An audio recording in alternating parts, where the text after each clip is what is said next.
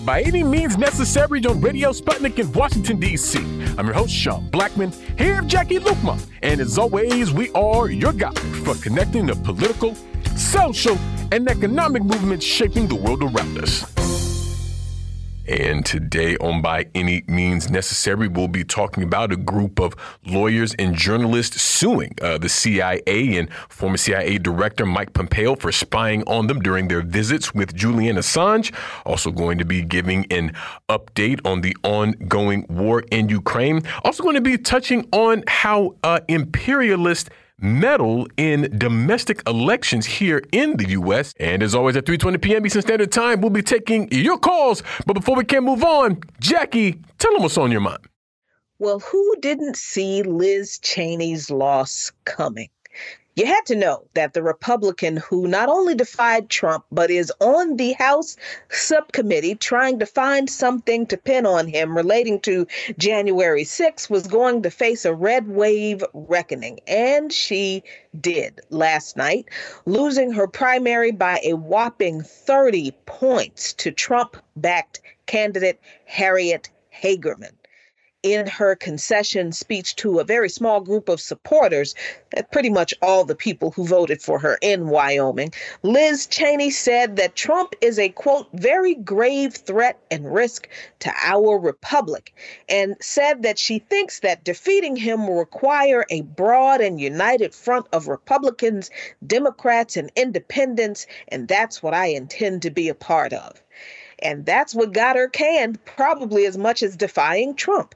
Her willingness to work with Trump's enemies as much as she was willing to defy Trump. And I'm not saying that that's an admirable thing, mind you. I'm merely pointing out the ideological clarity that these unhinged, dangerous, openly fascist, and clearly violent people who love Trump have. They don't want to work with Democrats.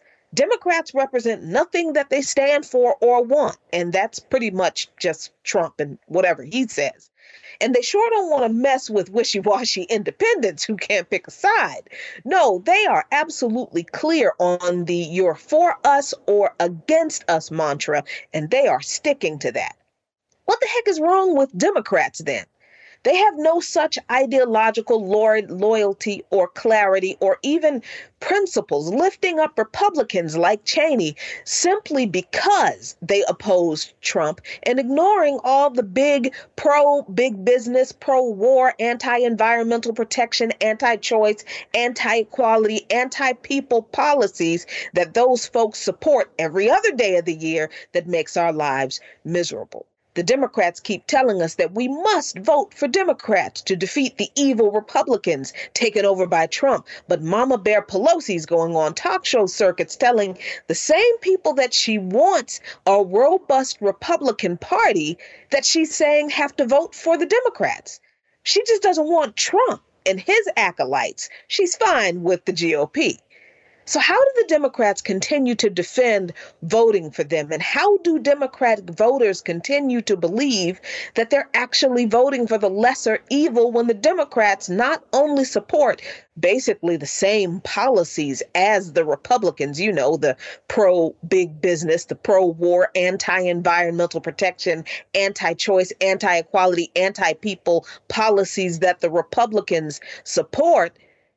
But the Democrats want to work with those Republicans to prop up the facade of a strong republic with two functioning opposition parties representing all interests, but the only interests represented by this system and both parties are the interests of the capitalist dictatorship and imperialism signaling a potential presidential run in 2024, Liz Cheney said, quote, I have said since January 6th that I will do whatever it takes to ensure Donald Trump is never again anywhere near the Oval Office, and I mean it, end quote. Well, Cheney can expect support from Democrats if she does run for president, since they've made her a hero for her defiance of Trump and her position on the House Select Committee on January 6th. But that isn't necessarily a good thing, like I said before. Having the support of Democrats doesn't guarantee a win against Trump's GOP. And I do wonder how Democrats will act when the presidential candidates come down to doddering old Joe Biden and the new darling Liz Cheney. That is, if she can win the Republican nomination, and I don't think she can, even with the Democrats' help. And they will help. Like I said, the Democrats have no ideological integrity or loyalty, at least not to us, the people that they're supposed to be representing. No, they're happily spending their money, nearly $44 million on advertising campaigns across five states in Republican primaries, Open Secrets reports, to boost the profile of far right candidates in California, Colorado, Pennsylvania, Illinois, and Maryland. Their strategy Open Secrets reports is rooted in the belief that these candidates, many of whom spread unfounded claims that the 2020 election race was stolen from former President Donald Trump, will be easier to defeat in the general election. How'd that work out last time the Democrats tried this Pied Piper business? Oh, that's right. Those emails weren't legitimate because the Russians wrote them on the DNC server or the Russians hacked them them and leak them or whatever it was the Democrats told you happened to make you forget that they were the ones who promoted Donald Trump in the first place because they thought there was no way people would vote for him. These are the same people telling you that Ukraine is winning the proxy war that the US, EU, and NATO started against Russia, too. They're telling you now that Russia is trying to sabotage a nuclear power plant in Crimea. They're literally saying that Russia is trying to blow up a nuclear power plant because they're losing the war in Ukraine. I don't think 2024 is going to work out like the Democrats and their anti Trump Republican allies are planning for it to. Follow Luqman Nation on patreon.com slash Luqman Nation for lots of great content. And those are today's talking points. And you are listening to By Any Means Necessary on Radio Sputnik in Washington, D.C. I'm your host, Sean Blackmon, here with Jacquie Luqman. And as always, we're your guide for connecting the political, social, and economic movements shaping the world around us. By any means necessary. And we're going to keep the movement moving on as they say. We're now happy to be joined by Mohamed Elmaazi, a UK based freelance journalist and contributor to numerous outlets, including The Dissenter, Jacobin, The Canary, and Electronic Intifada. Mohammed, thanks so much for joining us. Uh, thank you for inviting me. Absolutely. And Mohamed, a, a, group of lawyers and journalists are actually suing the CIA and former CIA Director Mike Pompeo for alleging that both Pompeo and the agency spied on them while they were visiting WikiLeaks founder Julian Assange while he was still living in political asylum in the Ecuadorian embassy. And I was hoping you could help us understand, Mohamed. I mean, what was the character of this uh, surveillance? How deep was it? And, uh, uh, uh, you know, what evidence do we have, if any, that uh, the agency and Pompeo may have been involved? Okay, so the surveillance was um, total. Uh, based on uh, whistleblower testimony and, and information that's come out from two people who worked for uh, whistleblowers who worked for UC Global. That's the security firm hired by the Ecuadorian embassy to protect the embassy and protect Julian Assange and others inside the embassy, although it is alleged, uh, according to the whistleblowers, as well as a, an expose that later came out from from uh, uh, via Yahoo News that um, these people were recruited, or the CEO of UC Global, and therefore UC Global was recruited by the CIA uh, to uh, basically double deal their clients, to in fact spy on Julian, his lawyers, uh, anyone else that was coming to visit him in the embassy, uh, and others close to him, and then feed that information back to the United States. And uh, the evidence, according to the um, whistleblowers, when David Morales, that's the CEO of the security firm, returned from an event at Las Vegas Sands, which was, uh, I think it was sponsored by, uh, or at least attended by, security personnel belonging to uh, the billionaire casino magnate Sheld- Sheldon Adelson, who'd apparently worked with uh, uh, the CIA before, or at least his security personnel, and they had spoken to David Morales. And when David Morales returns from his trip, from this trip, this event at Las Vegas Sands, he says, uh, "We're now going to be working, quote, for the dark side." End quote. And um, and we're now going to be in the big leagues, uh, big leagues, uh, the Premier League, right? Reference to the uh, the championship, uh, soccer championships, and um, after that, they start. Uh, uh, their behavior at the embassy changes according to the whistleblower. So the cameras that are are in the embassy get changed to include microphones and they're also given instructions that if they're asked by any staff or Julian whether or not there there's uh, audio recording, they're instructed to tell say no. Um, at another point, uh, uh, Julian uh, gets suspicious. He starts using a white noise machine when he's having conversations with people. If you have you ever seen those white noise machines? Sometimes psychiatrists' office have them near the door, right, so that people outside waiting outside can't hear the conversations inside. And uh, one of the tech people was asked to go and place stickers on the window to say, oh, he's just doing some routine work. And these are specific stickers that are designed uh, to stop the window from vibrating so that a laser mic from across the building across can, can intercept the conversations from indoors. There, uh, when Julian starts having conversations with his lawyer inside the women's bathroom in the embassy, they then go in uh, to install an audio mic inside the embassy. They were they installed them in the fire fire hydrant, the uh, um, what's it called? Fire extinguisher. Um, so also, and this is in the complaint, whenever anybody is over 100 people at least uh, who have come to visit Julian, uh, they're then told by the security, right, this UC Global Security, that they have to give up their phones and laptops and what have you for the purpose of, of security. And it turns out, according to what's being alleged, and this is also according to the whistleblowers, that the SIM cards were being photographed, the electronic devices were being taken apart and, and pictured, uh, data on laptops, on phones, other electronic devices being copied when this is happening, passports, other information, and that all of this is being fed back to the CIA. Um, there's also a break-in in, in the law office of Baltasar Garzon, uh, who's a famous Spanish judge, and uh, he was also WikiLeaks' sort of international lawyer, right? So he was heading things up outside of the UK. And this break-in happened after uh, uh, uh, the whistleblowers say that they were told that more information was wanted, that there were break-ins, were, robbery was being discussed.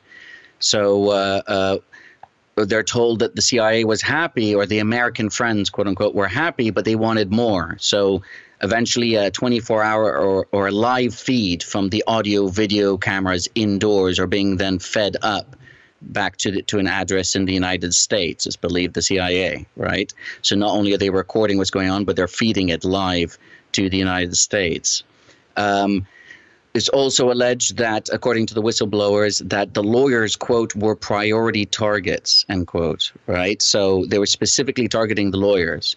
And in the in the what is being alleged in this lawsuit against the CIA, against Mike Pompeo, and against UC Global, the private security firm that was supposed to be protecting the embassy, but then ended up double dealing, and its CEO, David Morales, they're all being sued.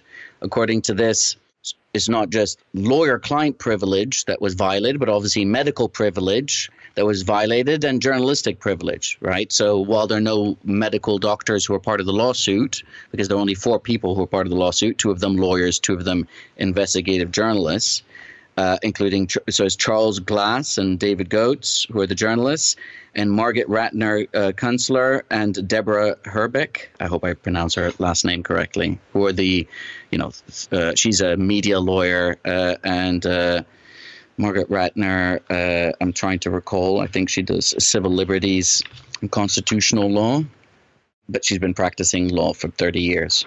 So you can think about this level of violation. I don't know, should I also point out the key part of the claim, right? Because this happened outside the United States, right? And the key part of the claim, and this was raised during a press conference which I attended, uh, I think that was yesterday, the days are merging into each other. Sometimes it's uh, difficult to remember. But um, the Fourth Amendment, according to case law, uh, applies to all U.S. citizens, even anywhere in the world. So the fact that they were outside of the United States doesn't, you know, doesn't mean that they're not entitled to have their constitutional rights respected by U.S. agencies. So the CIA is prohibited, and this is also stressed in the lawsuit, right, uh, uh, for uh, from violating the Fourth Amendment right uh, prohibition against um, unreasonable search and seizures of U.S. citizens, regardless of whether they're physically in the U.S. or not, and regardless of whether they're doing it directly or by proxy, you know, by hiring somebody else like UC Global from doing it. So that's the current state of affairs. The evidence, a substantial amount of evidence, comes from you know the whistleblowers themselves who worked at UC Global. I mean, uh, uh, lots of evidence is also coming out from the criminal prosecution in Spain because David Morales, after a complaint was filed, once these revelations came out, David Morales was arrested, the CEO of UC Global, and he's being criminally prosecuted because uh, unlawful spying on people's, uh, uh, you know, privileged communications is illegal in Spain, and this is a Spanish-based company.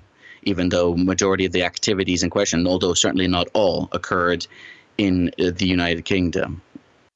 Yeah, Mohamed, this is all happening about two months after the UK Home Secretary Priti Patel approved the U.S. extradition request of uh, uh, Assange. And his legal team has submitted two separate appeals to uh, the UK courts, but it's it's almost inevitable that Assange could be flown to the U.S. to face Espionage Act charges. So what does this lawsuit and the potential outcome of the lawsuit uh, have in regard to impact on Assange's case, if it has any?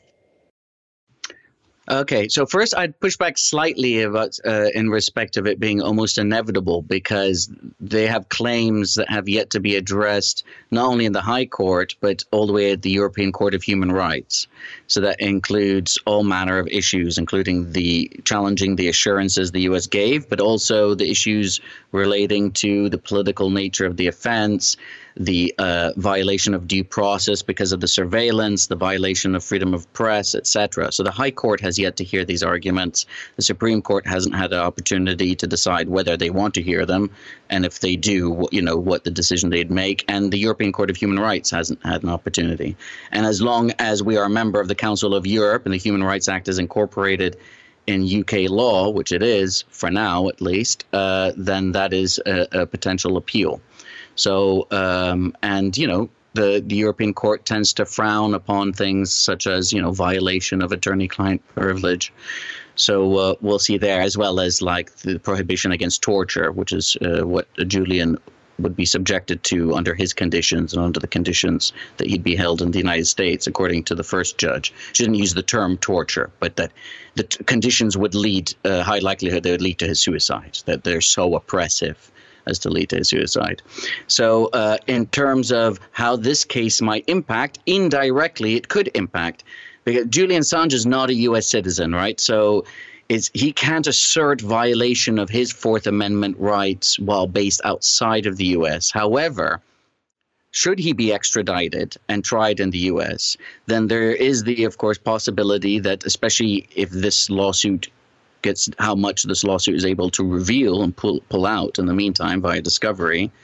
Uh, he'd certainly raise the the argument, among others, that you can't have a fair trial in the United States for a number of reasons. One of which is that um, they've poisoned the case. The state has poisoned the case. It's not possible for him to get a fair trial as a result of the fact that his lawyer client privilege communications and everything else was spied upon and fed to the CIA and the argument that there's this natural firewall uh, somehow between the CIA and the DOJ uh, is is is an argument that the government would have to prove, according to the lawyers that I uh, interviewed or that I questioned during the press conference, the ones who are bringing the lawsuit. Uh, that it, the government can't simply say, oh, well, there's a firewall between the CIA and the Department of Justice. So you don't have to worry that any lawyer client violations would have any impact on his case. We should also remember, although it was a different Supreme Court in those days, that Daniel Ellsberg's case, when he was being prosecuted as a whistleblower under the Espionage Act, that case ultimately collapsed, not because of the evidence uh, uh, in the case, but because it was discovered that the FBI directly or indirectly uh, had had uh, ransacked or broken into his psychiatrist's office in order to steal personal information about him in order to blackmail and smear him with. So, uh, uh as I say, it was a you know a different time period, and there's also a different sorry, not just a different Supreme Court there, which uh, but a, a different yeah a different era that was during the Vietnam War, and that was a, that was a high court that was the trial judge ultimately who who who dismissed the case with prejudice. So um, this is important because of what it could end up revealing, and and it's also potentially important politically because if this case becomes the bigger of a deal this case becomes, the more difficult one could argue, or uh, the, that the it, is for the government to continue, the U.S. government to continue its extradition request. Uh, in the alternative, it makes it easier for those who oppose the extradition and trial of Julian Assange to pressure the state, both congressmen and others, uh, uh, to get the Department of Justice or the Biden administration to drop the extradition request because it is a political decision at the end of the day, the, the filing of this extradition request, right? It is, you know, the Obama administration ultimately decided against it despite seeking a means to do it. The Trump administration changed that policy and decided to go ahead, and the Biden administration is deciding to continue Trump's policy and uh, uh, Pompeo's policy, et cetera, and go ahead. So these are political decisions, which, which uh, even one of the former prosecutors noted that when he was moved right before he moved to private practice, towards the end of the Trump administration, one of the key prosecutors in this case, he noted he said uh, he wasn't sure that this case would continue under the Biden administration, thereby making it clear that there is, you know, obviously uh, discretion here, and there's a political discretion. Absolutely. Well, we thank you so much, Mohamed, for joining us today. We're going to leave it there and move to a break here on By Any Means Necessary on Radio Sputnik in Washington, D.C. We'll be right back, so please stay with us. By any means necessary.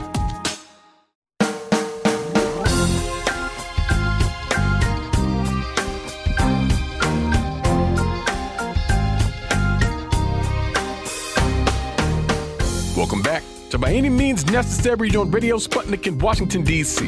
I'm your host, Sean Blackmon, here with Jacquie Luqman. And as always, we are your guide for connecting the political, social, and economic movements shaping the world around us.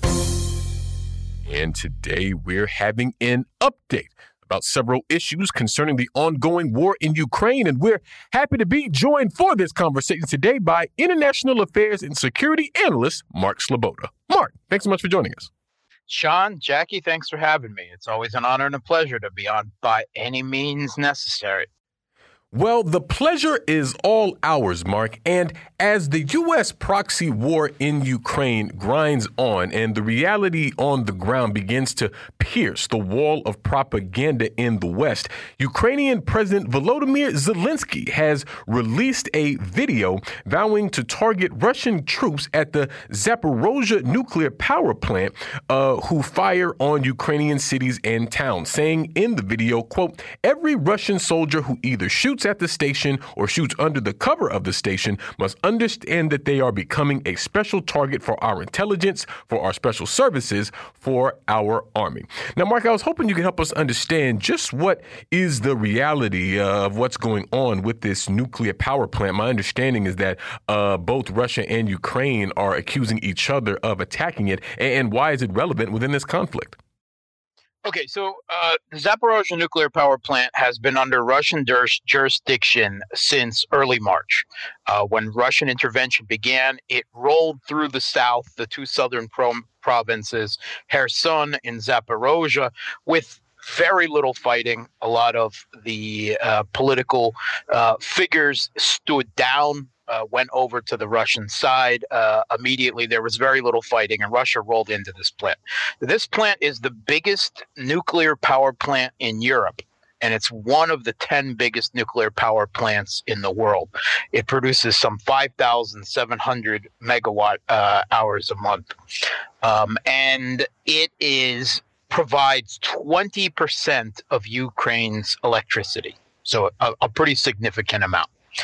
Um, since the Russians uh, uh, took control of the plant, the Ukrainian staff is still there. They're still working. They're still doing their jobs running it. Uh, Russian has uh, hasn't interfered with that, um, and the plant is still providing electricity not only to Russian-controlled Zaporozhye but also to all the areas it previously fed in regime-controlled territory in the rest of Ukraine. So that hasn't changed either.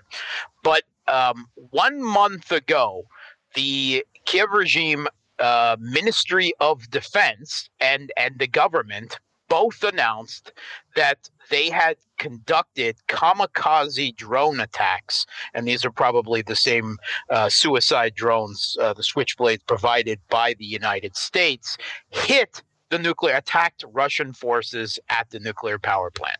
Right? No, no talk about Russians firing from there. They they were there. They attacked them. They admitted it.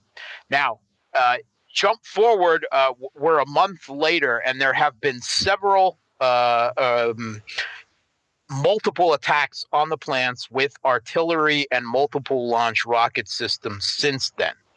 Um, Russia says that it is the Kiev regime continuing the attacks that they began and announced a month ago. The Kiev regime says, no, it's not us attacking the plant. Um, that's what they said at first. First, it was uh, the Russians are in the plant and they're firing out of the plant towards us so that we can't hit back. Um, and also, simultaneously, the Russians are firing at themselves inside the plant to try to blow themselves up to create a nuclear catastrophe to blame Kiev. That is the convoluted, logicless story that the Kiev regime concocted. And the Western mainstream media dutifully reported. They simply said both sides are accusing each other and we can't tell what is happening. or, you know, the truth can't be known. Well, I mean, the, the truth can be known.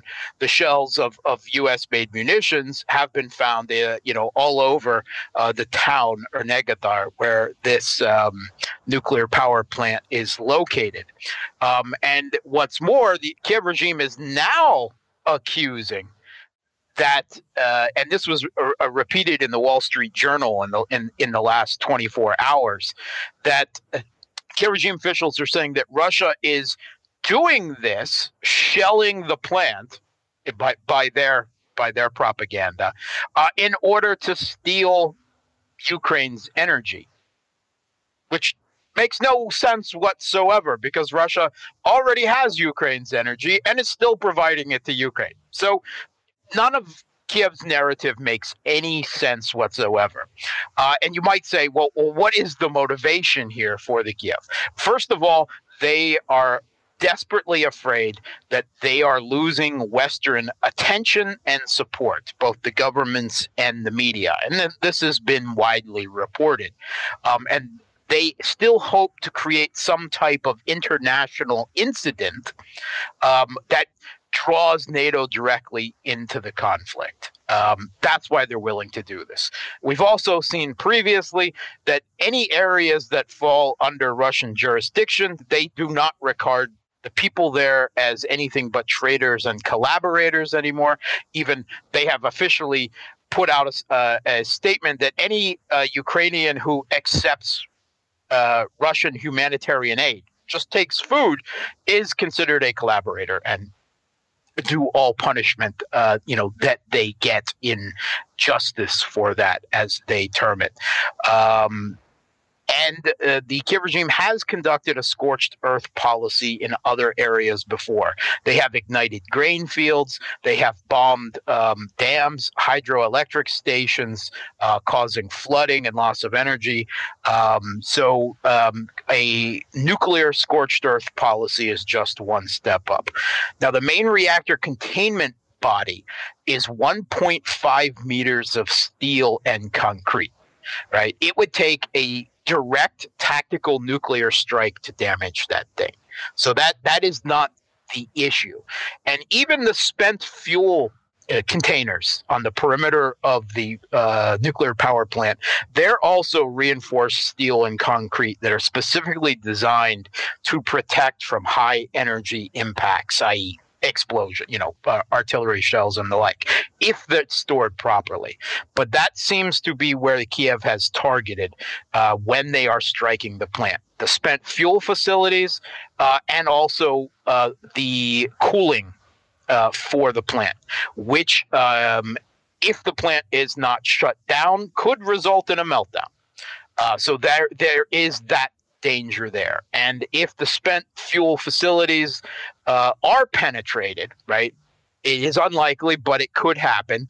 That would create a de facto dirty bomb effect. That's that's what they're aiming for here. Basically, to create some type of huge international radi- radiation incident that they think would force Russia to end their intervention, and that's the goal going on here. Russia has the Russian government has termed it nuclear terrorism, and uh, that seems to be likely.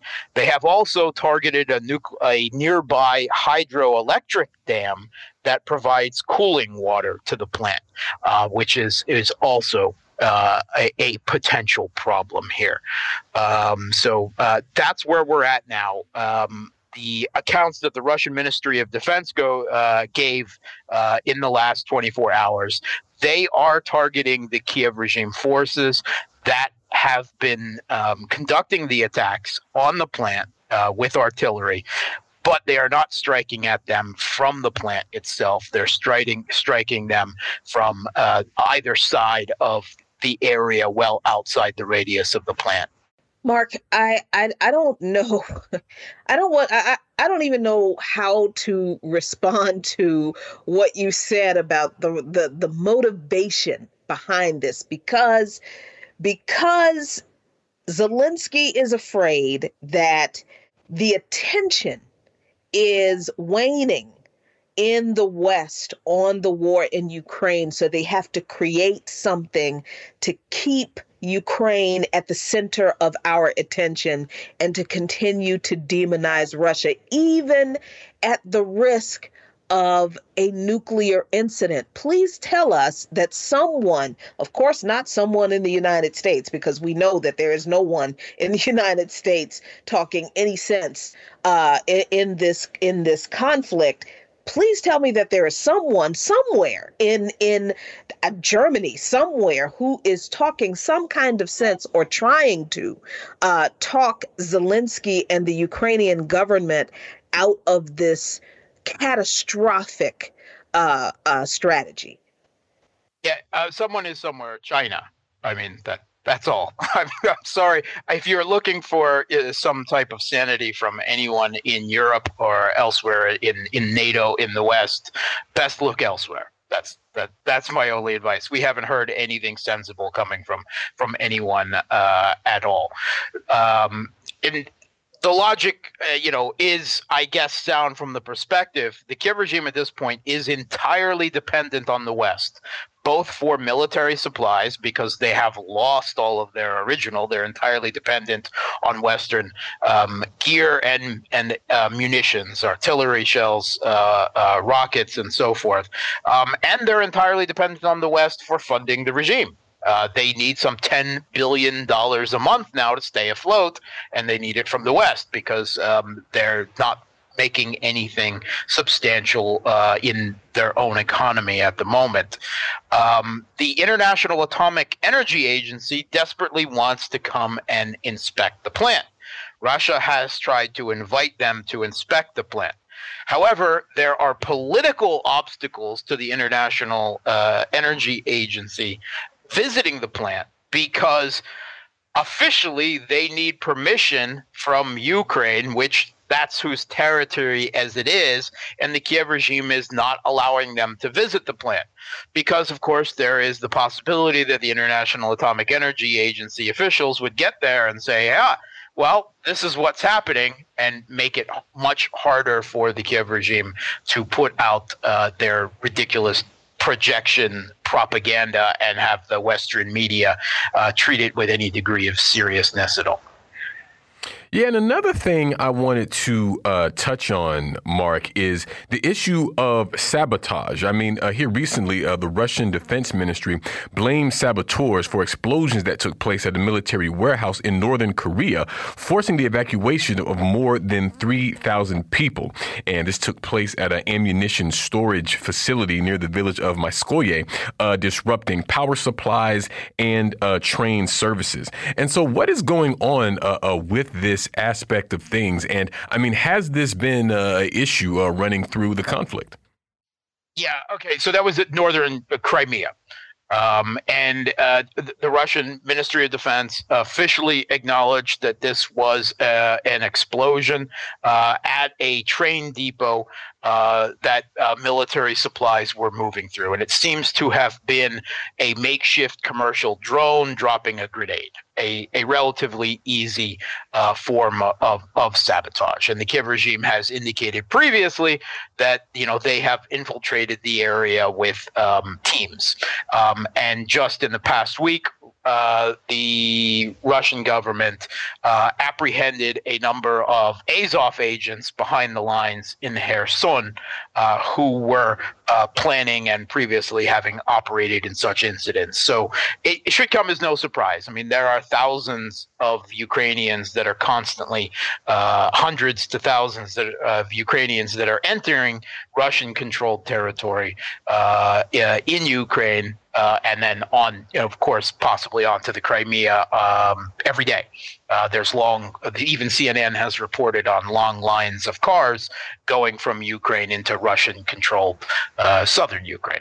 So that's no surprise. This has been an element uh, recently. Uh, I mean, throughout the entire conflict, there has been some sabotage going on, although it seems to have been a recent escalation, perhaps to compensate for the lack of the Kiev regime being able to put together this much ballyhooed southern offensive, counteroffensive in Kherson, which has never materialized. So they feel the need to demonstrate that they're doing something. So some pinprick strikes.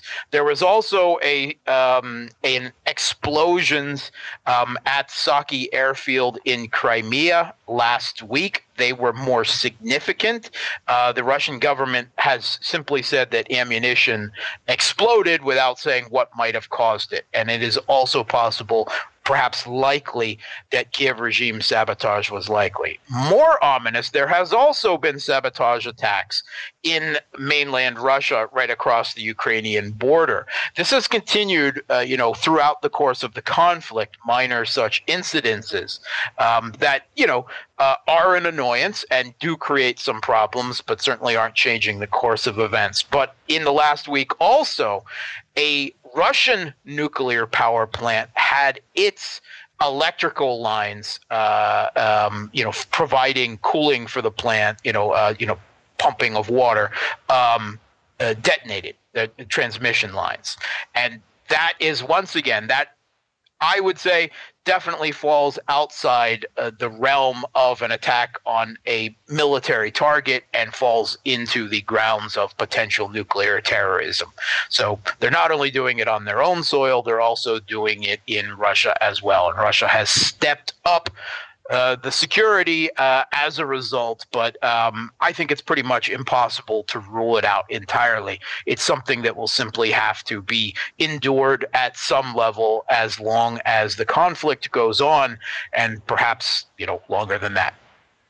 Yeah, and uh, we got about maybe three minutes uh, left here, Mark. And I wanted to touch on these uh, advances that Russia is making in uh, uh, the East. I mean, what are the, the realities of that, and what does it mean as far as how things stand right now?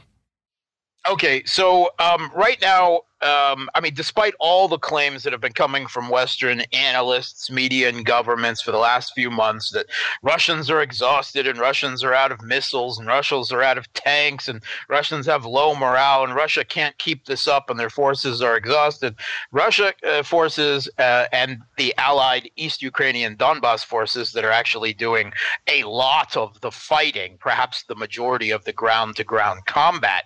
So this is primarily a conflict of Ukrainian Ukrainians against Ukrainians, uh, at, at least insofar when it comes to infantry battles. These forces, Russian and Allied Donbass forces, continue to slowly methodically grind through uh, extensive Kiev regime fortifications, steel and concrete that have been built up over the last eight years. It's something that takes time. The tactic that Russia is using is something well suited to their military. They are simply softening an area, shaping the battlefield with extensive artillery uh, and a rocket bombardment for however long it takes to grind through those defenses and then only send troops in basically uh, uh, to occupy areas when, when nothing is moving. It is a brutal uh, effective form of combat, and Russia is slowly grinding on their own timetable through this. They've recently taken Pesky, which was one of the most heavily defended areas in the south, but they are also now in uh, street combat across the entirety of the first of the last two Kiev regime defensive lines in East Ukraine at uh, uh, Seversk Soledar, uh, and Bakhmut, as well as in the south around Pesky and Avdeyevka. And they have recently taken Pesky and several other small settlements as they slowly encircle all of these areas. They're also, even according to the Kiev regime, making gains in the north around Kharkov uh, with the exact same uh, tactics. Um, it is it's not flashy. It is the Russian version of a U.S. shock and awe. It's simply done with advanced artillery and rocket systems instead of heavy bombers uh, and fighter uh, airstrikes. Definitely. Well, we thank you so much, Mark, for joining us today. We're going to leave it there and move to a break here on By Any Means Necessary on Radio Sputnik in Washington, D.C. We'll be right back, so please stay with us. By any means necessary.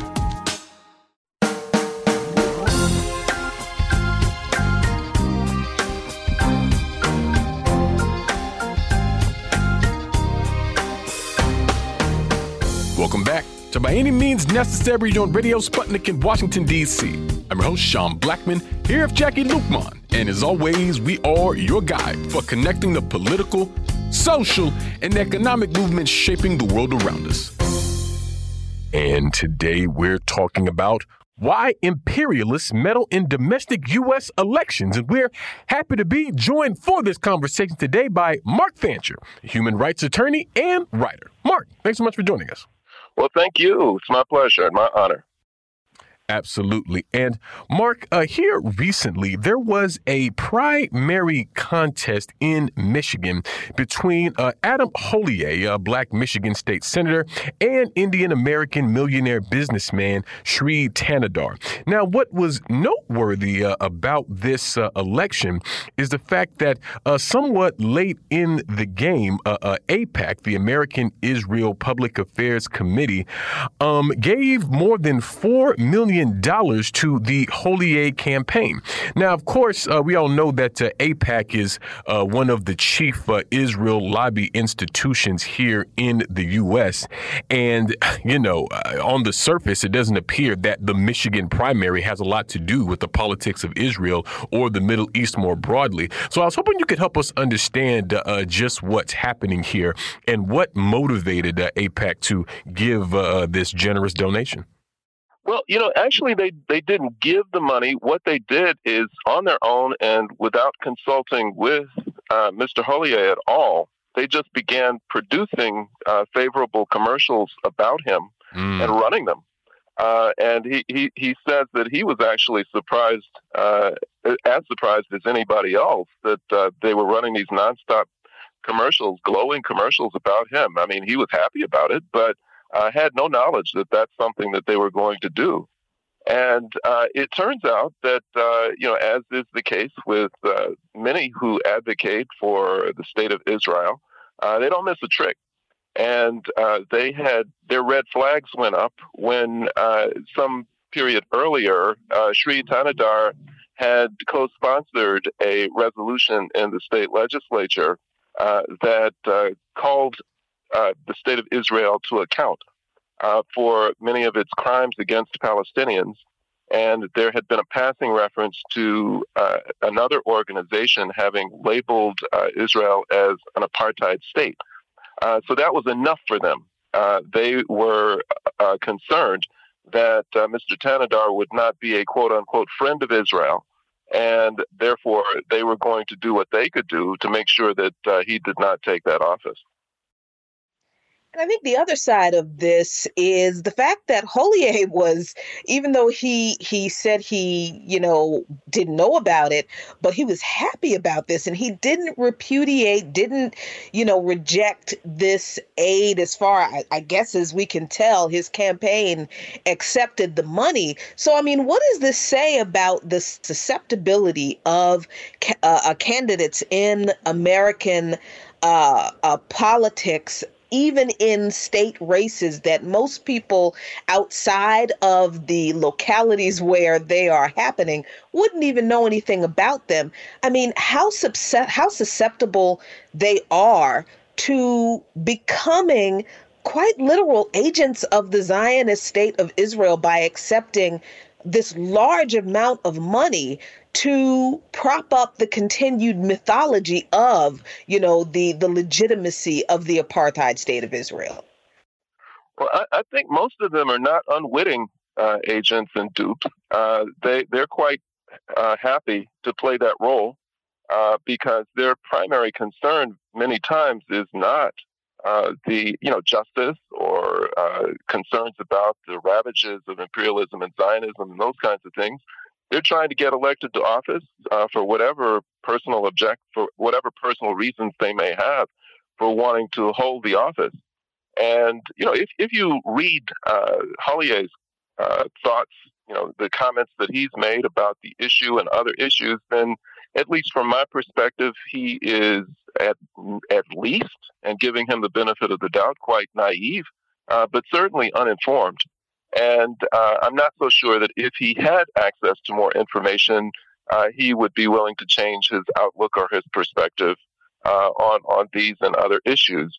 So, uh, you know, just as a as a group, uh, politicians are a loathsome species, uh, and I don't know that we should at any time look to them as you know freedom fighters or anything else, because in fact, even though Thanedar ended up winning this this election, uh, he had walked back uh, his support for the very progressive resolution that he had co-sponsored. Uh, I mean, he essentially said, "I was just playing." I mean, it's uh, you know, I, I I did it when I was emotional about what was going on over there, and and uh, you know, I, I did it, but you can count on me to be a friend of Israel. So, uh, as a group, elected officials are not people that um, I think we should have high expectations for. Definitely. And I appreciate you uh, explicating the nature of uh, AIPAC's support for uh, uh Hollier there, uh, uh, Mark. And yeah, I mean, the whole thing with uh, Thanedar walking back, as you say, what was like a really good piece that, um, you know, detailed a lot of the ongoing crimes of the Israeli apartheid state, and then came back and said, well, basically, I was in my feelings. And so he folded like laundry. And you published a piece about this, Mark, for a Hood Communist entitled entitled Imperialist Meddling in Michigan Elections Show Our Strength. And you make the point that, you know, uh, uh, really what motivates AIPAC to uh, do things like this, it's really a kind of uh, a fear and a, and a, desire to really try to break up uh, solidarity movements uh, with the Palestinian, excuse me, with the Palestinian people. And I think that speaks to kind of a broader trend that we see throughout politics in the U.S., where there try to be, there's attempts to create these wedges between different oppressed people so that they, they will not have that solidarity and will not organize amongst themselves, you know, against the people who are actually uh, the authors of their problems. You know what I mean? And so it's it's kind of a, a deeper thing that it seems like we're uh, discussing here in terms of it. And you also note, and I think this is important in the piece, about how uh, Israel itself as an entity is an uh, appendage to U.S. imperialism. You know what I mean? And sort of the very character of it in that way indelibly colors how they operate. But how do you see um, this uh, uh, issue of trying to break up a solidarity amongst oppressed people uh, playing into politics? Because it seems to me that if we look at this happening, then that shows a real concern, right? And as such, perhaps should uh, you know compel us to rededicate ourselves to actually strengthen this bond that uh, these elements are trying to break. Oh, absolutely. Imperialism is running scared all the time. Uh, and they imperialists recognize better than the broad masses of people uh, the strength and the, the, the potency, the power uh, that comes from global solidarity among oppressed people. And uh, they are on high alert uh, to ensure that that never comes about. Uh, and to the extent that they can create confusion, division, ignorance, then they're on it.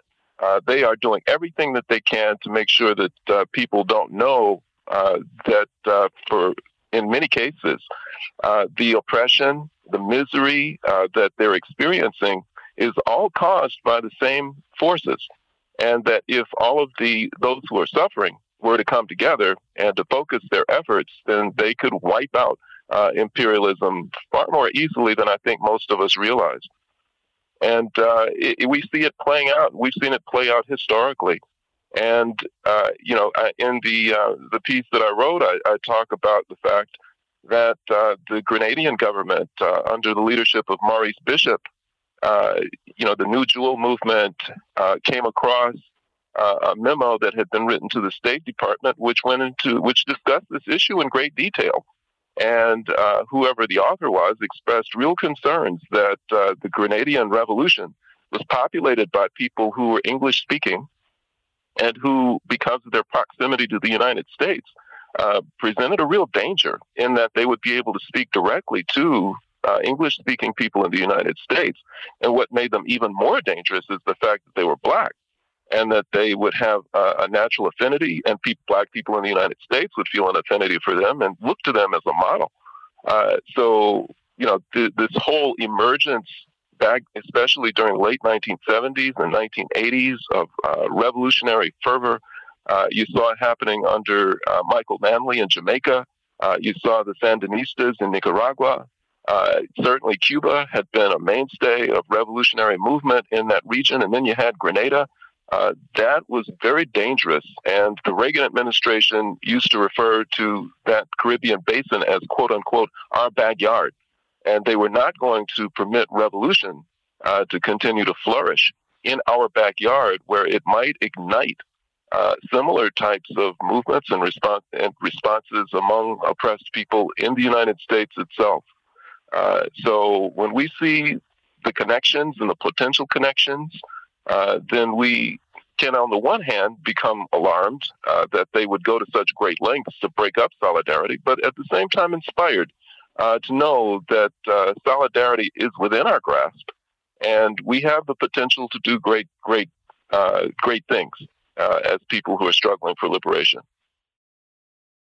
Yeah, that's definitely a fact. And I think that the way uh, groups like AIPAC are operating to literally meddle in the elections uh, at the state level in this country kind of reflect the typical imperialist playbook in uh, trying to keep that solidarity from happening because there is an aspect of the kind of support that Aholier had outside of this money from uh, AIPAC. He also got the backing from unions and uh, you know county executives and multi-faith faith leaders, and there's seemingly you know a an aspect of solidarity that could be used for good if Hollier had the right politics, but uh, just like their imperialist uh, forefathers or uh, uh you know leaders, you know AIPAC and uh, the Zionists are making sure that that solidarity really does not coalesce into something that is good for the people and certainly not for the people of, of Palestine, Mark. Yeah, and I, I think we, as as genuine, as people who are genuinely concerned about liberation, uh, need to make sure that when they do these kinds of things, that they're engaged in uh, fool's errands, uh, that they're on wild goose chases, and that the people's actual politics are not conducted within the framework of the electoral system. Uh, that we are reaching out on a grassroots level, people to people, and, and working together to deal with these things. One of the most inspiring things that I saw uh, was that uh, when the flames went up uh, in response to the initial police killings uh, out in, in Missouri, uh, there were young activists who were texting back and forth with kids in Palestine about and comparing notes about tactics and methods for dealing with tear gas. Uh, when we have these actual person to person contacts and communications among people, we're working on projects that transcend uh, national borders. You know, if if our poor communities are actually able to get uh, heating oil uh, from Venezuela, if our kids are actually able to, on a regular basis, go to medical school in Cuba, if we are working with uh, countries in Africa to try and ensure that they're liberated and strong, so that we can provide for our needs directly, uh, you know, people to people, uh, then it renders the electoral process and the system which they've set up to ensure that we never get anywhere essentially superfluous and meaningless. Uh, we don't want to put our stock in trying to elect the right people because even if we elect the right people, the system is designed to ensure that they never do anything uh, that's meaningful. And the system certainly doesn't design itself uh, so that it lends uh, itself to self destructing because of the revolutionary commitment of people who are elected into it. Uh, so I think that we really need to focus on that uh, much more than we have. Definitely. Well, we thank you so much, Mark, for joining us today. We're going to leave it there and move to a break here on By Any Means Necessary on Radio Sputnik in Washington, D.C. We'll be right back, so please stay with us. By any means necessary.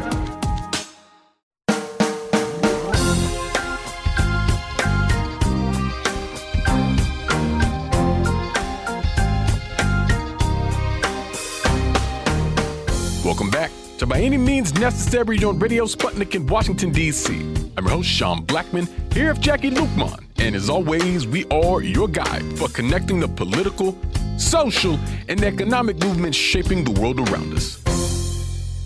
Oh, yes, we're here. We're back. Top of the hour. It is Wednesday, August 17th, 2022.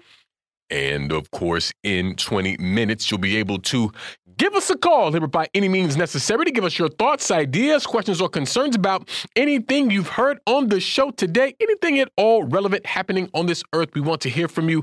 But that's not the only way that folks can hit us up here on the show. And if you would, please, Jacquie, let the folks know how they can holler at us.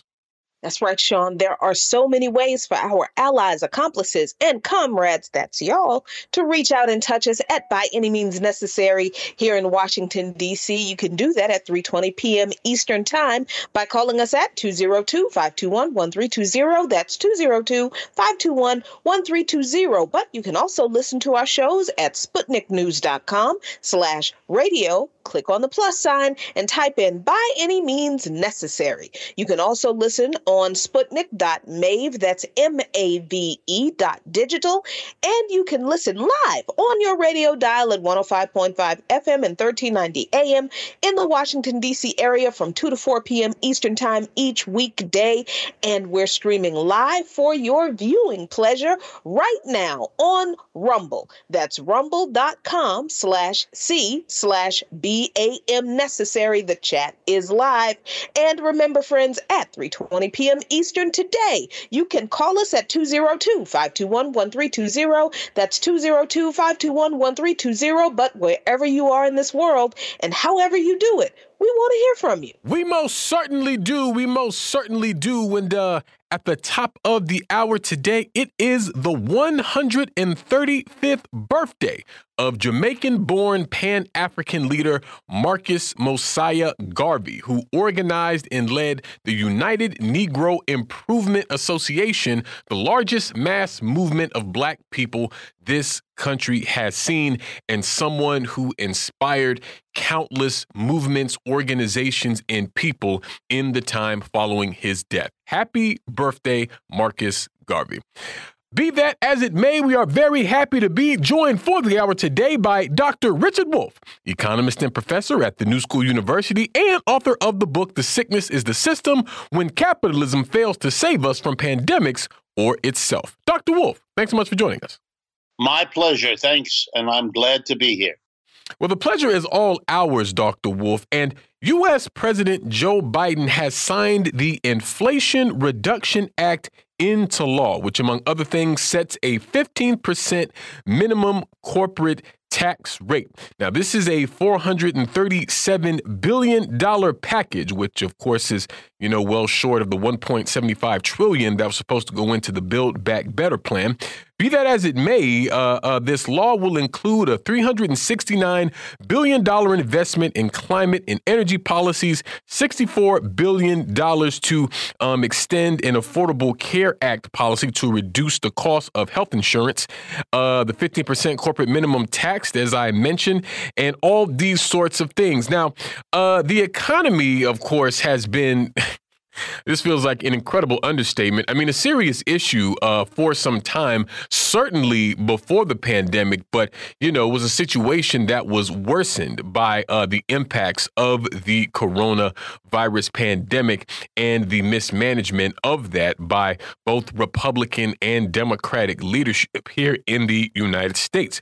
But, uh, Dr. Wolff, I'm just sort of generally curious your top line thoughts of this Inflation Reduction Act. What do you think it will accomplish? Do you believe that there's any chance it will actually impact the issue of inflation here in the U.S.? And just how are you seeing it? Well, I, I don't mean to be a downer. I, I, I don't want to depress folks, but I know that you're a program that values being honest and being pretty straightforward. So I'm going to ride on your your good reputation and try to tell it bluntly, but tell it honestly. This bill is mostly smoke and mirrors. It will not cut inflation anytime soon. Uh, there's nothing in it that would make that happen uh, in a short period of time. Uh, if we then go and look at a longer period of time, then this bill is only one of the many different factors that are going to come into play so my guess is it is a kind thing for me to say that this bill is way too little and way too late uh, to make any basic difference.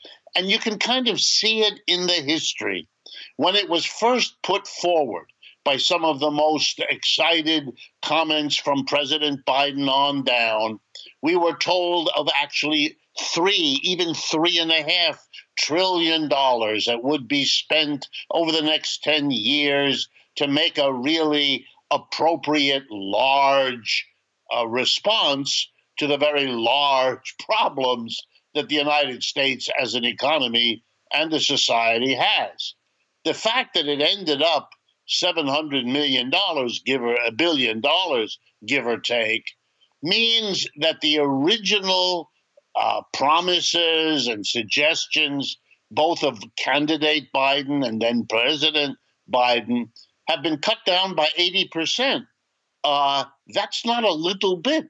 That's a great deal of what was promised and, by the way, presented as the kind of big response that the severity of our problems require. Well, the problems didn't get any lighter over the last uh, year of negotiations and bargaining. The bill got 80% smaller, uh, but the problems didn't go away. And so I think what we're going to see is lots of uh, Democratic Party boasting that they got a bill passed. By the way, by one vote, Kamala Harris, as vice president, had to cast a deciding vote in the Senate. So they, they squeaked through a bill they got uh, the recalcitrant Democrats uh, to go along by giving away the farm. Uh, and just to give you an example, slipped into this bill is a permission and support for the fossil fuel industry, oil and gas, to go on for years into the future, even though we know that the climate damage they do the, the droughts we have, the fires we have, uh, the extreme climate disasters we have. They got that into that bill uh, to get even the little bit that the president got through. He had to give away uh, things. give you another couple of examples. The 15% minimum. Well, first of all, that only applies to companies whose profits are over a billion dollars. Well, that's the vast majority of American uh, businesses make profits less than a billion dollars. They're not required to pay a minimum tax at all. But even if you look at those who have a billion dollars or more, the minimum tax can only apply, if I've understood the law correctly, um, if they indeed show profits of that amount of money.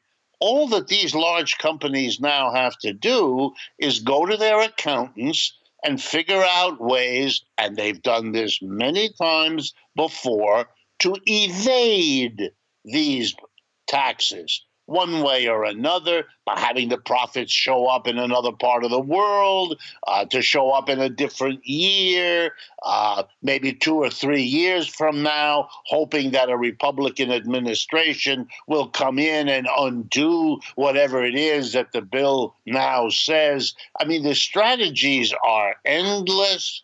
Um, nothing basic in this system has changed. So we should have no reason to believe that this 80% reduced bill, uh, with its particulars, is going to do any better job in the years ahead to change the way this economy works uh, than the ones in the past. I mean, we, we keep having this same movie that we're watching. A lot of hoopla, a bill gets passed, all kinds of grandiose promises are thrown around, photo ops in the newspaper, and then we all know where it ends up. I think a much more honest evaluation of where we stand comes if we look, for example, at the fact that the most recent report on homelessness in New York City indicates that it's 80,000. The official number Many people believe it's much larger than that, but even at 80,000, it's the highest homelessness rate the city of New York has ever seen in its history. I mean, what in the world is going on? We have an inflation running at nine, eight and a half, nine percent. That's wiping out all the gains that might have been made by the minority of people who had their wages go up over the last couple of years. All that's wiped out because the prices are going up much faster. And that means that the redistribution of wealth from the bottom and the middle to the top is actually accelerating given this kind of inflation. Those are the realities of the economy today that really matter.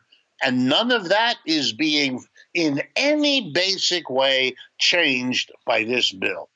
But Professor Wolff, Joe Biden said that with this law, the American people won and the special interests lost. And I guess maybe he's talking about the $64 billion in the bill that's supposed to extend a policy under the Affordable Care Act to reduce health insurance costs.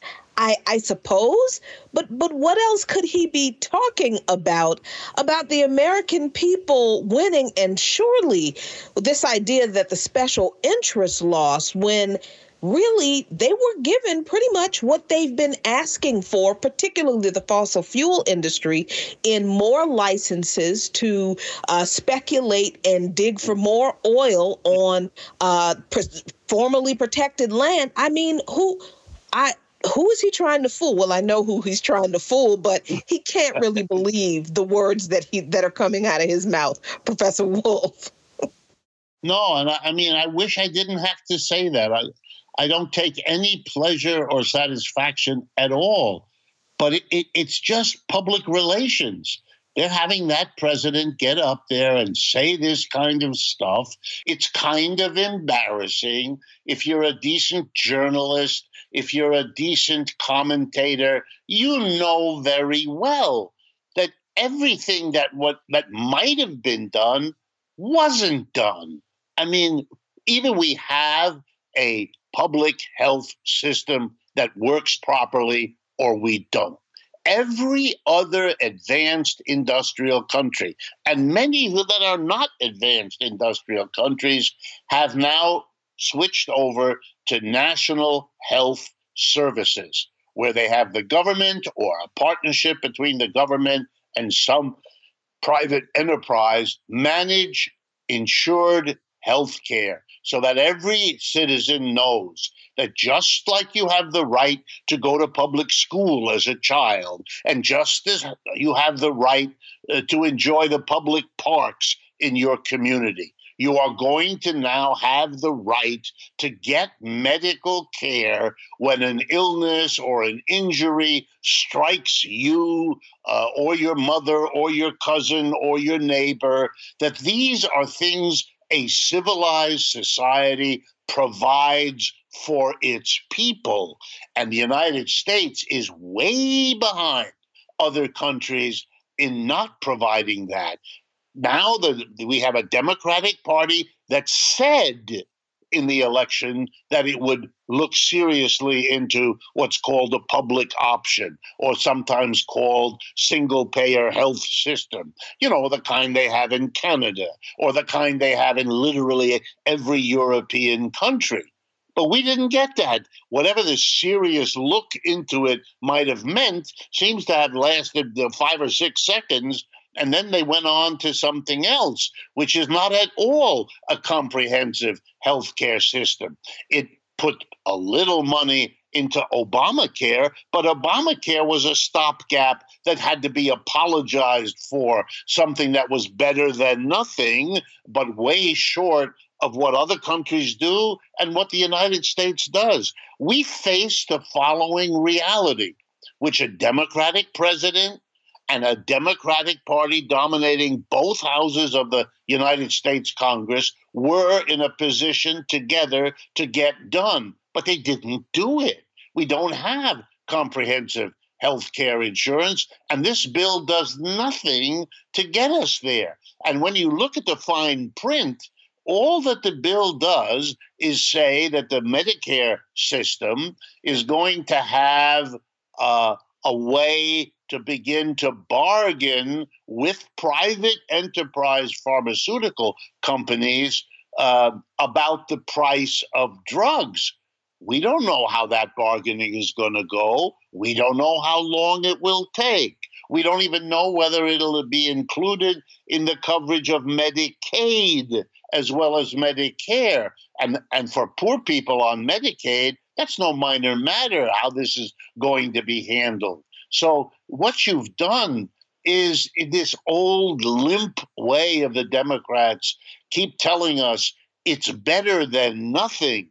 But you know, we didn't elect people into the Democratic controlled government so that they could be better than nothing. We wanted them to solve problems, and this bill does change nothing fundamental about this society. And the problems we have are no longer the kind that you can fix with this or that little bit over here, over there. No, we have basic problems. If we don't address that, if we don't even admit that we have them, then we're not going to be able to make any kind of progress. We're going to have lots of public relations events like this one, this big signing, and these bombastic comments.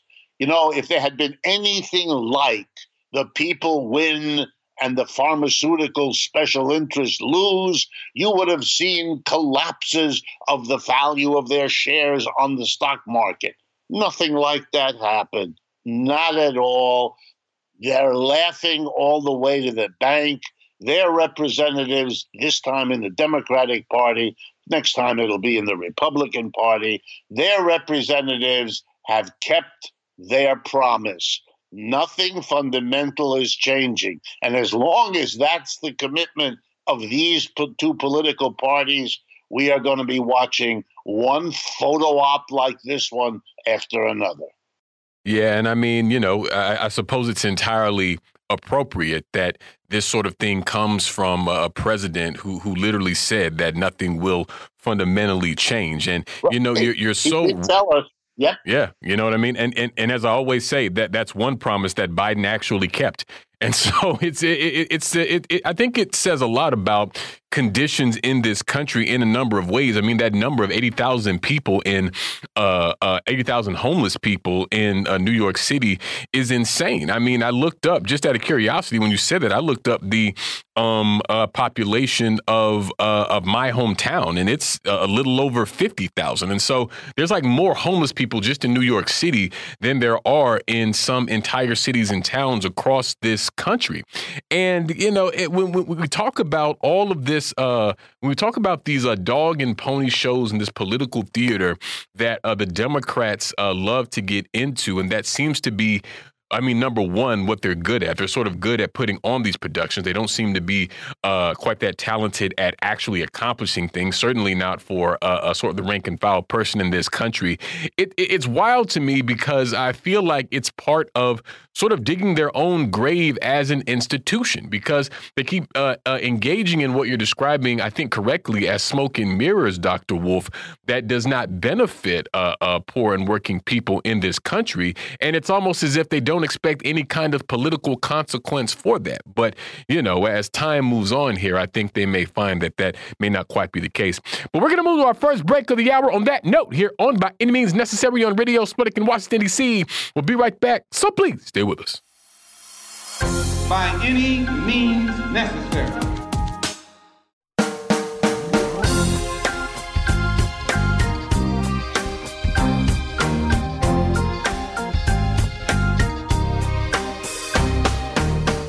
Welcome back to By Any Means Necessary on Radio Sputnik in Washington, D.C.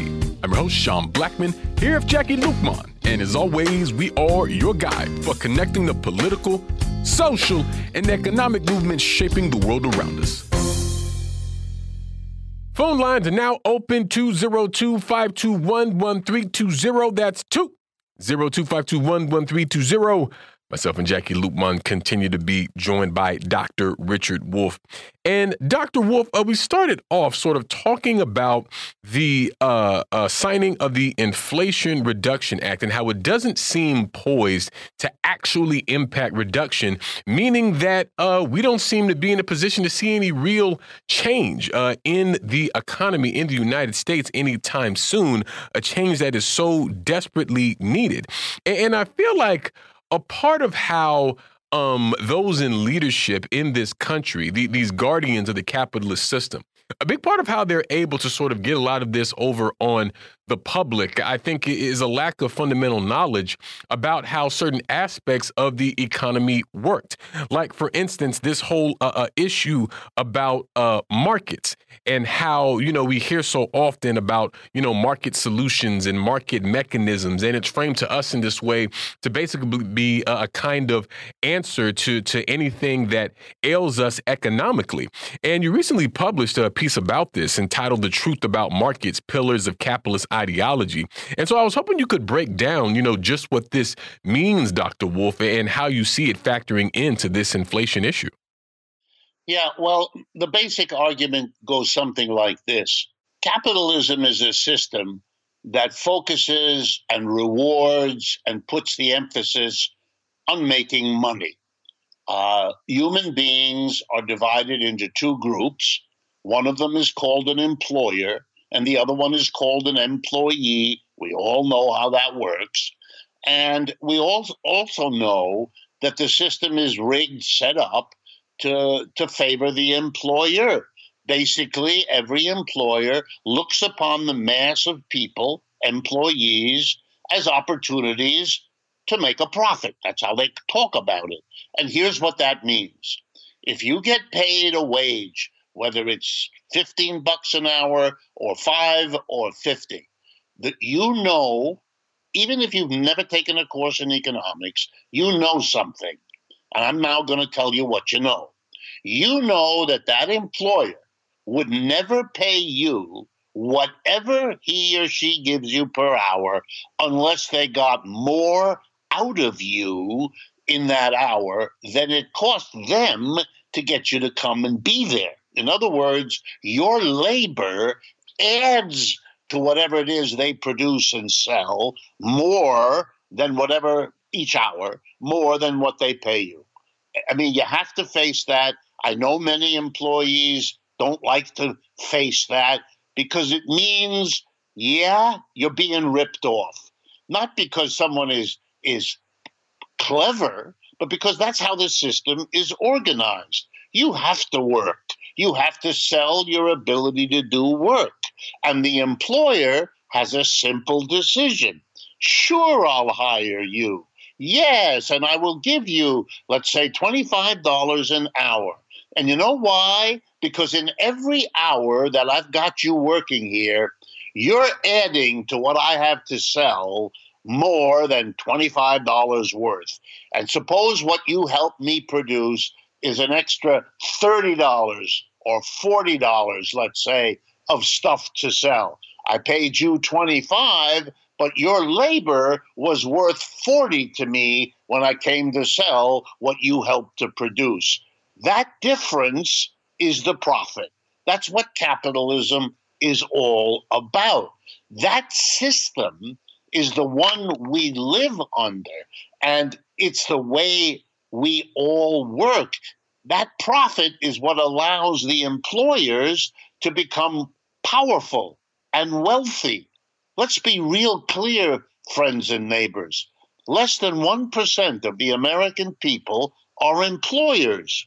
The other 99% are either employees or members of families of employees. It's the 1% versus the 99%. And the 1%, uh, the employers, are the ones who call the shots. They're the ones who decide what gets produced, how it gets produced, where it gets produced, and what's done with the profits they get the rest of us as employees to produce for them. Now, they can't put that out there in the blunt terms I've just used. If people really understood how this system works, what its foundation is, I don't think they'd tolerate it for another week. So it has always been necessary to rebrand this system, to redefine it, to use the media, the politicians, the schools, the academics to describe it in completely different terms. And the most favorite term, the market system. Oh, in other words, the reason I'm poor is the market. The reason I'm never as rich as Elon Musk, well, that's the market, you see. It's something impersonal. It's something bigger than any of us. It surrounds us. It's enormous. And it has rules, you see, and we're all just following the rules. So don't get mad at the employer for ripping you off. That's not what's going on. The employer is just following, get ready now, the rules of the market. And so we should all bow down. If you want to understand the market, then the, the, the image you ought to have in your mind is the role of the Roman Catholic Church in medieval Europe. Whatever happened in Europe at that time, however oppressed the mass of people were, and they were called serfs in those days, and they were dominated by lords. Lords and serfs were the equivalent then of employers and employees now. And whatever happened in that society, every time the Lord ripped off his serfs, you know what was explained to people? This has nothing to do with the Lord. He's not abusing you. This is all about God's plan for the world. And you have nothing, you shake your fist at God, that's a waste of your time. You're not going to change that. That's the way the world works. We don't have, we don't use that system anymore. We don't use that language. God has gone into the church, but we have a new God to replace the one that's in the church. And that one is called the market. Now, the easiest way to understand how the market is purely a game, a language game to, to confuse you is to understand how a market works. And here I can be very simple. Markets are there to distribute things that, for whatever reason, are in short supply. So, for example, take a simple a simple case. Uh, you are in charge of six children, and you're going to the park. And in the park, you encounter a fellow selling ice cream, and the fellow selling ice cream uh, only has three ice creams left. You've got six children. You've given each child some money for that day in the park. And now the six children, each with money in their pocket, confront the ice cream seller who's only got three left. You know what happens? One of the children, maybe a clever one, says to the guy, Oh, I see you only have three. I'll let you know what I'm going to do. I'm going to offer you more money for that ice cream than you normally charge. And I'm hoping that there, in that way, I will get whatever is scarce, in this case, ice cream cones. That means another child has to say, Oh my God, I'm not going to get my ice cream. I'll offer even more than the first kid did. In other words, to use the language of the market, whenever something is scarce, for whatever reason, a bidding process starts in which everybody who wants to get whatever is scarce offers more money. And of course, as the price goes up as a result of this bidding, the poorest among us can't afford it anymore. So we don't play the game anymore. We drop away. We don't have the money to offer more than everybody else. Only the richest amongst us can. So when prices go up, like you know today, because things are scarce, like you know today, what we see is a rising price that makes the poorest among us unable to afford it. The market, in short, distributes whatever is scarce to the highest bidder. It distributes it to the richest people. Now, let me ask all of you listening what morality, what religion, what ethics in the world would allow it to be said that it is decent when there's a shortage to give whatever's in short supply to the richest people amongst us. You know what that means? It means that if there's a shortage of milk, rich people can buy it to feed it to their pets but people with a bunch of children in the house won't be able, because they're poor, to afford it to nourish their kids. Really? That's what a market is? Yeah. And when you say, let the market decide, it's simply a sneaky way of saying, let this system favor the richest amongst us. Because that's in fact how it works. That's in fact how markets work. And that's why we talk about markets rather than confronting what's really going on, which is a system organized by, for the rich. Definitely. We have a caller on the line here. Dave, tell us what's on your mind. Hey, uh, Richard, I just wanted to thank you for recording that lecture, Capitalism Hits the Fan, over 10 years ago, because watching that on DVD was really a life changing and consciousness raising moment. But I've noticed over the last 10 years that you often have a really tight focus on um, really um, sharing a message of worker co ops.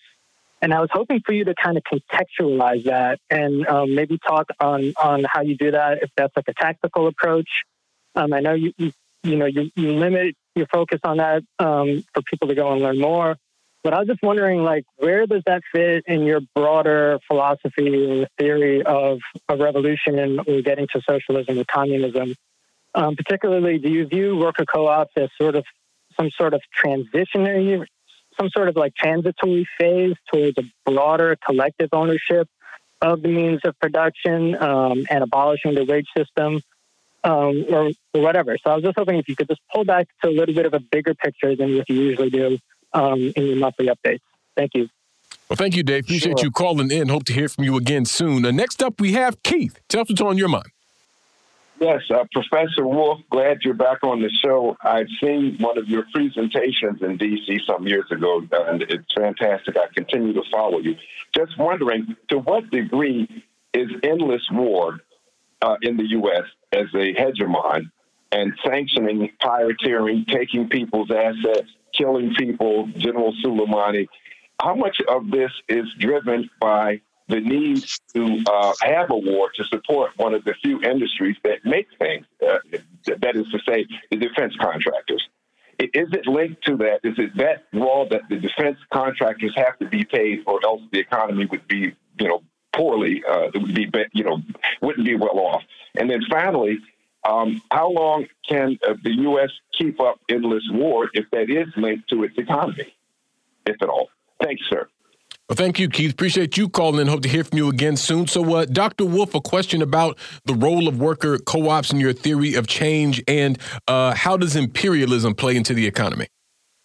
All right. Great questions. And, and thank you both, uh, Dave and Keith, for, for sending them in. Um, let me start with co ops. It comes right from what I said a minute ago. The problems of the United States are very profound. The inequality here is off the chart and getting worse as we speak. Uh, the level of debt carried by the government, by corporations, and by households is likewise off the chart.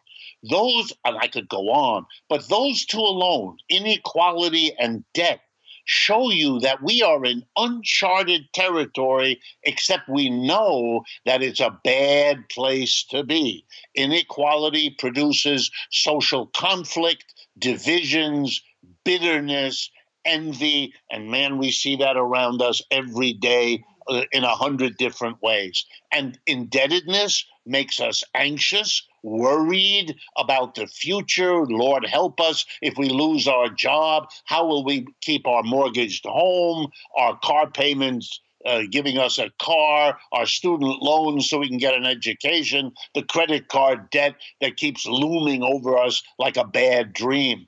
I mean, if you want to deal with basic problems like this, having another law which changes the, percentage of maybe a tax that a company will pay, that's like putting band aid on a cancer. You've got cancer, Jack. That doesn't get you band aids. You got to do more than that. And here's the more, and here's why I talk about co ops. The reason our economic system works only for the people at the top who are wealthier than they've ever been, who are more powerful than they've ever been, the reason it works for them is because of the way we've organized our economy at the most basic level. Let me describe to you very quickly how we've organized every factory, virtually every office, uh, and in almost every store. A tiny group of people, the owner of the store, or the board of directors if it's a corporation, they make all the decisions. This is a tiny group of people one, two, four, ten, with a board of directors of a big company, maybe 15. That's all. That's all. They can have thousands of employees, but a tiny number of people make all the decisions. They are like kings in medieval times. They get together in very fancy rooms and they decide what the enterprise or the workplace is going to produce, what technology it's going to use, where it's going to do it. And you know, when it comes to deciding who gets the profit, the wealth that they produce, guess what? They give it to themselves, which is why they become the rich and powerful in our society. If you don't want that to continue, if you understand that the root of our problems is the way we have organized the production of the goods and services we depend on, then you got to change that. And here's what I propose bring democracy to the workplace. It should have been there from the beginning. We never brought democracy in the workplace. We don't vote for who the CEO is. The people who vote for him don't work in the place. And the people who work in the place don't get to vote for him. That's not democracy. That's the opposite. I make a joke to my students. We didn't get rid of kings 500 years ago. They just moved and changed their name. They went inside the workplace and changed their name from king to CEO. It's the same game. They hire and fire us when they feel like it. When it's profitable for them to do so, they do. And then when it isn't, they give us the famous pink slip. I prefer, as the only solution adequate to deal with the problems we now have, that we change from the undemocratic system of a tiny number of people deciding what happens in every factory, office, and store to letting the people who work there, the vast majority of people in every workplace are the employees, not the employer. They should democratically run those enterprises. And you know what? If we democratically ran the enterprises, we wouldn't give one guy, you know, like Elon Musk or Jeff Bezos, we wouldn't give them hundreds of billions of dollars more than most countries have, while the rest of us have a hard time paying for the week's groceries. We wouldn't behave like that. You know why? Because it is gross and ugly and unfair. But if you want to get rid of a society that celebrates what's gross and ugly and unfair, you got to make the kind of basic changes which the world of worker co ops can give you in an instant an idea of how it would look and how it would work. And people have been thinking about worker co ops for thousands of years. It's not a new idea, but it's an idea whose time has come. On the other question, yeah, we have a military industrial complex. President Eisenhower, many, many years ago, warned us about what that complex would do.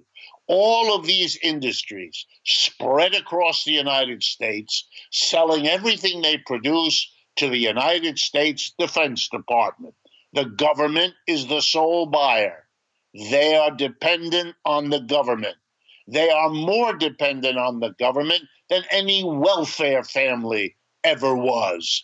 They live and die selling guns, planes, tanks, missiles, bullets, uniforms, you name it, to the United States government.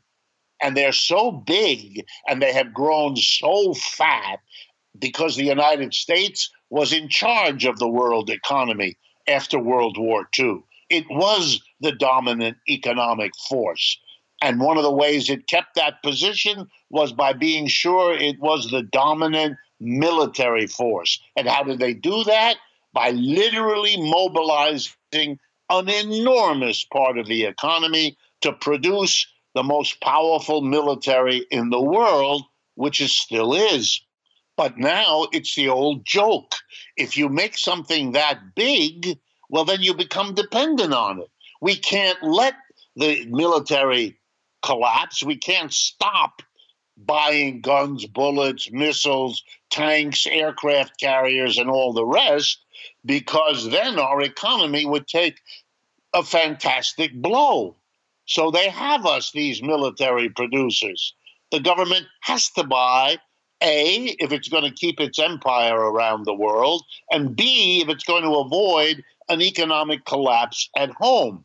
Well, you could just keep accumulating the military, not actually going to war, just produce it, store it for a while, then come up with a more advanced version of that weapon or that plane or that gun that allows you to junk what you've been storing or maybe sell it to some third world country uh, that has no weapons of its own and buy a whole new, more developed, more modern set. And we've been doing that for 75 years. We never dismantled the military after World War II. It's bigger than it ever was, or nearly so. Uh, certainly possesses more equipment, costing us way more money uh, year after year. It's an endless part. But I wouldn't want to go so far as your last point. We don't maintain the military only because if we didn't, it would hurt our economy. That's certainly part of it. And we don't maintain the military simply because it makes us a powerful threat. We also maintain the military because periodically we need to use it. Why? Because, like every other empire in the history of the world, the United States empire will decline. Roman Empire rose and fell. British Empire rose and fell. Roman Empire, Greek Empire. Why would you think the United States is any different? The great fear on the people who run this country is that their decline has now begun. And that scares them. And they see the evidence, the biggest piece of evidence, and there is no shortcut around this unless you prefer to live in fantasy. The biggest evidence is that for the first time in a century, the United States has a real economic competitor, and that's the People's Republic of China. And therefore, the United States is no longer alone. There is another superpower. Russia, the Soviet Union, never was. Let me give you a simple statistic, which, if you keep it in your mind, you'll never go wrong. There's a statistic called the GDP, gross domestic product, is what it stands for. It simply measures the output of goods and services each year that a country produces. So it's a simple way of having an understanding of what the size of an economy is.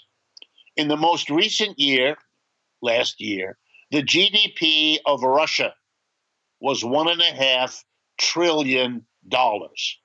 The GDP last year of the United States was $21 trillion. Do you understand there is no comparison to the size and power and wealth of the United States relative to Russia.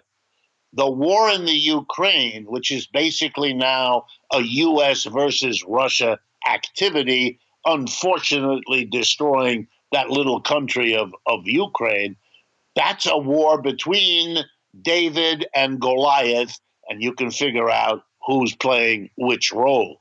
By contrast, the People's Republic of China's GDP is $15 trillion. That should help everyone understand the American empire has its peak behind it. The Chinese empire is emerging in the 21st century the way the United States arose and replaced the British Empire in the 19th and 20th century. Maintaining an immense military establishment is the way that a desperate capitalist class in the United States, getting more and more upset by the fact that its empire isn't what it was, is trying to browbeat the rest of the world into giving it at least a bit more time. There is a very urgent need for Americans to face up to this rather than live in the delusion that we can do as a nation what we did 20 years ago, 40 years ago, 60 years ago, 80 years ago. That period of history is now over and we're in a new one. And if we don't come to terms with what that means, then the risk of one of these crazy wars, like the one in Ukraine, will spin out of control. And instead of coming to an accommodation with the rest of the world, we'll try to hold on. And if history is a teacher of anything, it teaches that that effort to hold on by a dying, dying empire never ends well. Jacquie Luqman, your thoughts? I mean, I, I think, Dr. Wolff, that we're we're talking about all of the obvious. And my question is always how do we reach people who are still very invested in this system? I mean, we have people we know people in our families you know who we uh you know fellowship in church with who are very invested in this market who think that you know when the market does good we all do well uh, that you know when when america is quote unquote defended that's a good thing for us. You know we can know all of these things but i think as organizers that's the that's the question that i always ask. What do we do with this knowledge with the people who really just it seems to me they just don't want to see it? Well, you know, of course you're right. I have the same, you know, in my family and my surroundings. Um, and here's what I have come to believe. All I can think of uh, to respond to your your, your absolutely right uh, question to ask. But my response may surprise you. What we need to do is what, in fact, both of you are doing. What we, all of us, you, me, and, and the audience, we are talking it out. We are making it clear. We are puzzling our way to account for all of these things in a way that doesn't show that we're invested in this system, that actually shows that the logical way to go is we should have changed this system long ago because it's long overdue. I know that that is a slow way to make change. But to tell you the truth, I think that's the only way. It takes a long time. Everybody has to have experiences in his or her life that make them realize that what a friend told them in church or school or at the family picnic that they didn't pay much attention attention to at the time turns out to be the wisdom that they now need.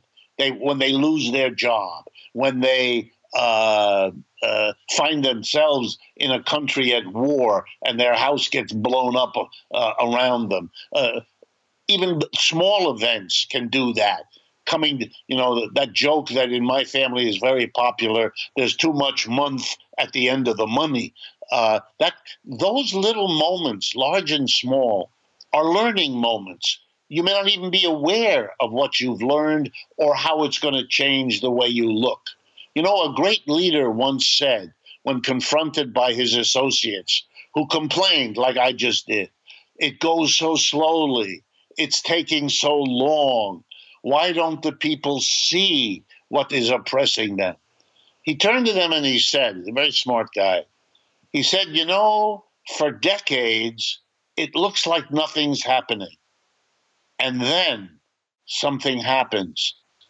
And in a few weeks, decades happen. I think that's the way it always goes. Um, people are surprised when it blows, but if you look closer to the explosion, whatever it is, it'll turn out that there were a thousand events over the preceding years, each of which taught some lessons to some people. And when you added it up, here comes that last event that straw that broke the camel's back, that last event, which was one event too many. When you saw the explosion, for example, of Black Lives Matter out of the George Floyd uh, murder, that was a it wasn't just that horrible as it is what happened to George Floyd anyone who pays attention knows that happens all the time but you know, at a certain point, too many people have seen it, have heard about it, have been involved in it, and now the last time it happens, it blows. My guess is that's what we're going to see here in the United States. Nobody, not me, not anybody else, can predict exactly how and where and when. But that's what's coming. You in the words, I believe, of Abraham Lincoln, you can't fall, fool all the people all the time. And eventually it catches up. And our job now is to tell it like we see it and never stop doing that. Definitely. And you're so right when you talk about how, you know, we, we can't really predict when there's going to be a moment of revolutionary crisis here in the United States. Uh, folks have heard me said on uh, uh, the show before that we can't rely on spontaneous consciousness to sort of uh, mobilize itself all on its own. It has to be organized. So even though we can't predict when that moment will come, even though we can't control that, what we can control is what we're doing right here, right now, in this moment. We can build right now. We can organize right now. We can educate right now. And this is, I think, how we uh, uh, build the ship before the storm, if you will. That's how we have the proper vehicle to carry a struggle through once that inflection point comes, which I agree it inevitably will. And see, I think it's important to say this because I think a lot of times uh, there can be some uh, uh, confusion or, or even uh, a discouragement that can set into people because they may feel in some visceral way that uh, uh, all these trends are sort of converging and all these contradictions are sort of imploding all at once, and it can be hard to know what to do. This is why we always say join an organization, be a part of a movement, become rooted in communities, because that kind of collective effort, that collective political struggle, is the only way that we'll be able to deal with the consequences of that crisis when it inevitably comes. You know what I mean? And so to me, that really is uh, uh, the solution that we should be looking to. It's the same solution that we've been seeing uh, for literal centuries here when we look at how revolutions have played out historically you know? And so, you know, as ever, Jacquie, there really is no replacement for that kind of uh, struggle, for that kind of movement building and organization strengthening. And uh, I think this is where our energy should really be directed, particularly in this coming period as we continue to see the contradictions of this capitalism go unaddressed by its ruling class.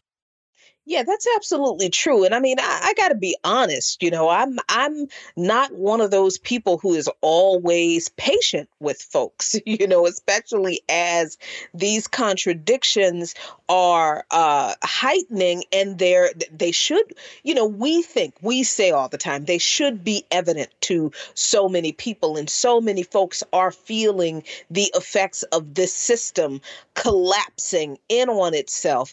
And and but I I have to have that revolutionary patience with people that I'm organizing with because I, I do you know have those moments sean where i'm like how do you not how do you just how are you just not all down with socialism now that i've told you everything that that is really going on and how this system is really working against you and how it exists to exploit you how do you not get this because you know I, as a person, I see that, yeah, the, the time is short. This empire is crumbling. But as an organizer, I have to have that revolutionary patience and continue to hammer at the the basics. Do this organizing and have these conversations. And you know what? It'll pay off in the weirdest ways and ways that we don't expect. Cause brother, anytime I could get my mother-in-law, my stepmother-in-law to admit that she agrees with the redistribution of wealth from a biblical standpoint, I mean, son, I, so the the process works. so we have to continue to follow this process of organizing in order to get people where we need them to be. Absolutely. And what you're speaking to, Jacquie, is the way that these politics and this movement building can really uh, uh, develop us in a way that we otherwise might not have. This is what empowers us to have patience when we would have otherwise been impatient. This is what encourages us to have courage when we would have otherwise been afraid. This is what helps us have joy when we would have otherwise uh, been in despair.